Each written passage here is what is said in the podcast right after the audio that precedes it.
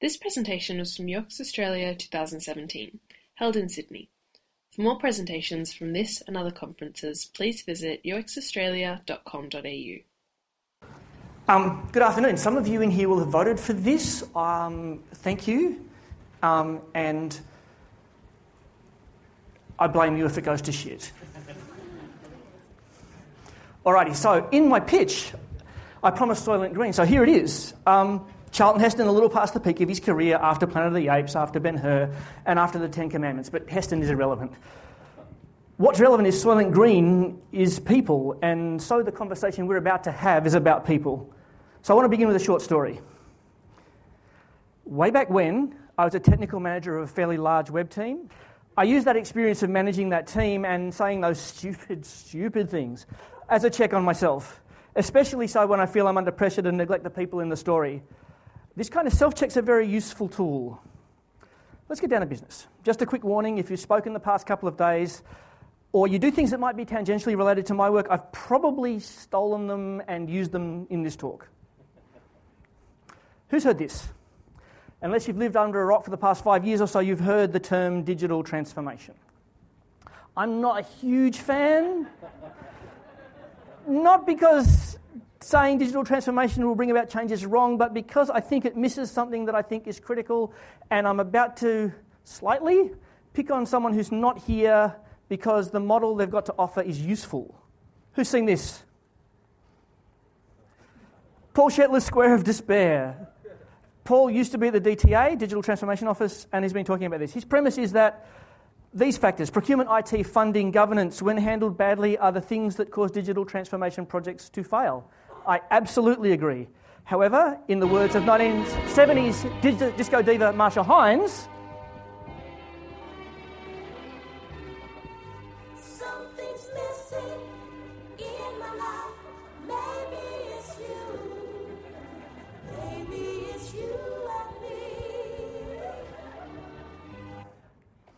Where are the people in the digital transformation picture? I've got an idea. It's probably terrible, but here goes.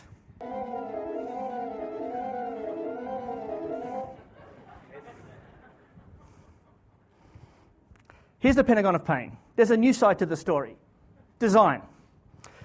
When you do a digital transformation project, hell, any project, doesn't matter, and leave out design and with it consideration of humans, you set yourself up to fail. And I don't think I need to argue that with you guys. You also create room for some things to happen that might cause significant problems. Who's been on a project where these get traction? Albert there wouldn't have been impressed. I reckon he'd have been a cracking designer. Design helps ensure that preconceived ideas and uninformed views get pushed out and that insights are actually backed by research. And this? I can't tell you how many projects and environments I've worked in where there's an almost religious fervour behind tech comes first. And magical thinking. Save us from those who think digital transformation is a panacea for all our ills. If you let things run a, these things run a project, you end up with something like this those of you who are not as old as me, and in case you're not familiar, that's the visual for the Labor Party's 2001 Knowledge Nation education policy. You probably had to be Barry Jones, the responsible minister and a giant of Australian progressive intellectualism, to understand the thing. Let's just say it bombed. Hard.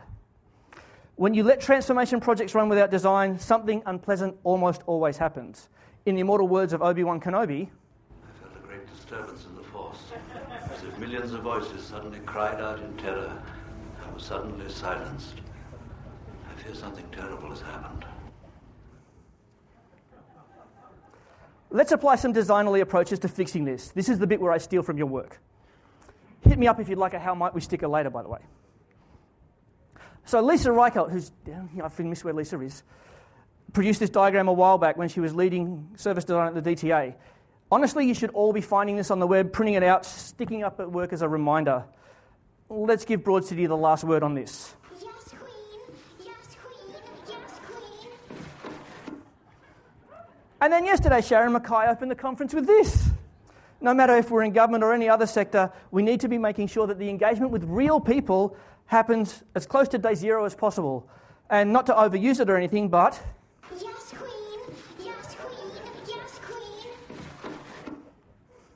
So let's look at a very recent project of mine. I've only just completed the work on it, and this is a 10 minute talk, so you get the barely scratching the surface version. I've been working on a joint agency project between Departments of Defence and Veterans Affairs since March. We've taken four and a half months to do a long discovery piece. I realise that four and a half months in some projects is the entire thing, um, but this project definitely required it, and even at more compressed timescales, this kind of work is doable. Here's the trigger for the project. It's an election commitment from the government to examine reasons that a number of people transitioning from military service to civilian life struggle with that transition. Let's just say it's complex.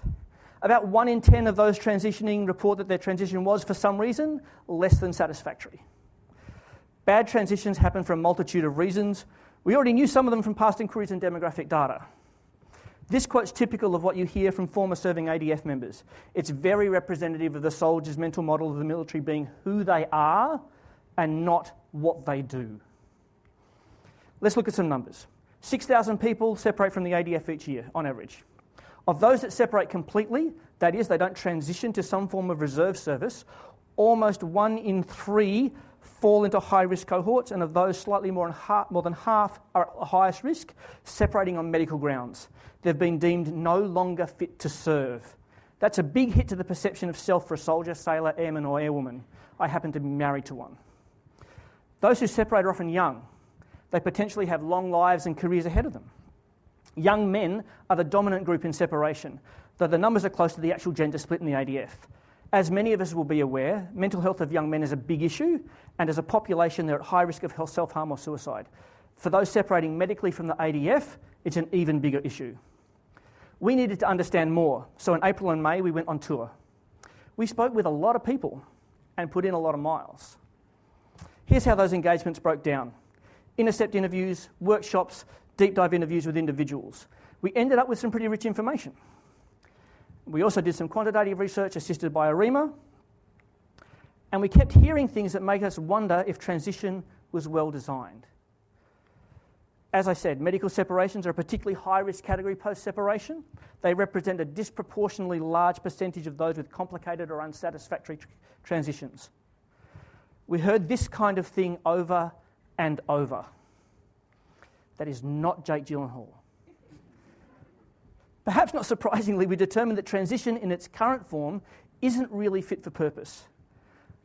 That's been a not terribly popular finding in some circles, and it's only the first of 12 findings that we made.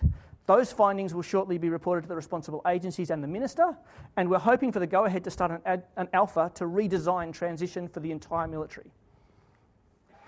For this project, we've definitely heard from the people with the problems. And the transformation we're hoping to be able to influence later in the project has potential to objectively improve people's lives.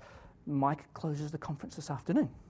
If we'd considered this project to be about digital transformation, we'd have got it all wrong.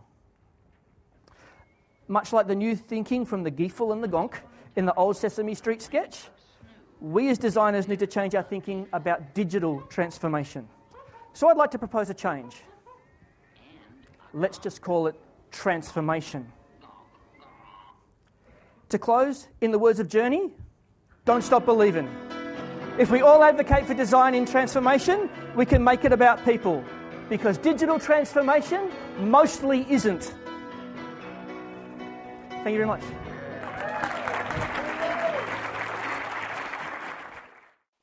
We hope you enjoyed this presentation from UX Australia 2017.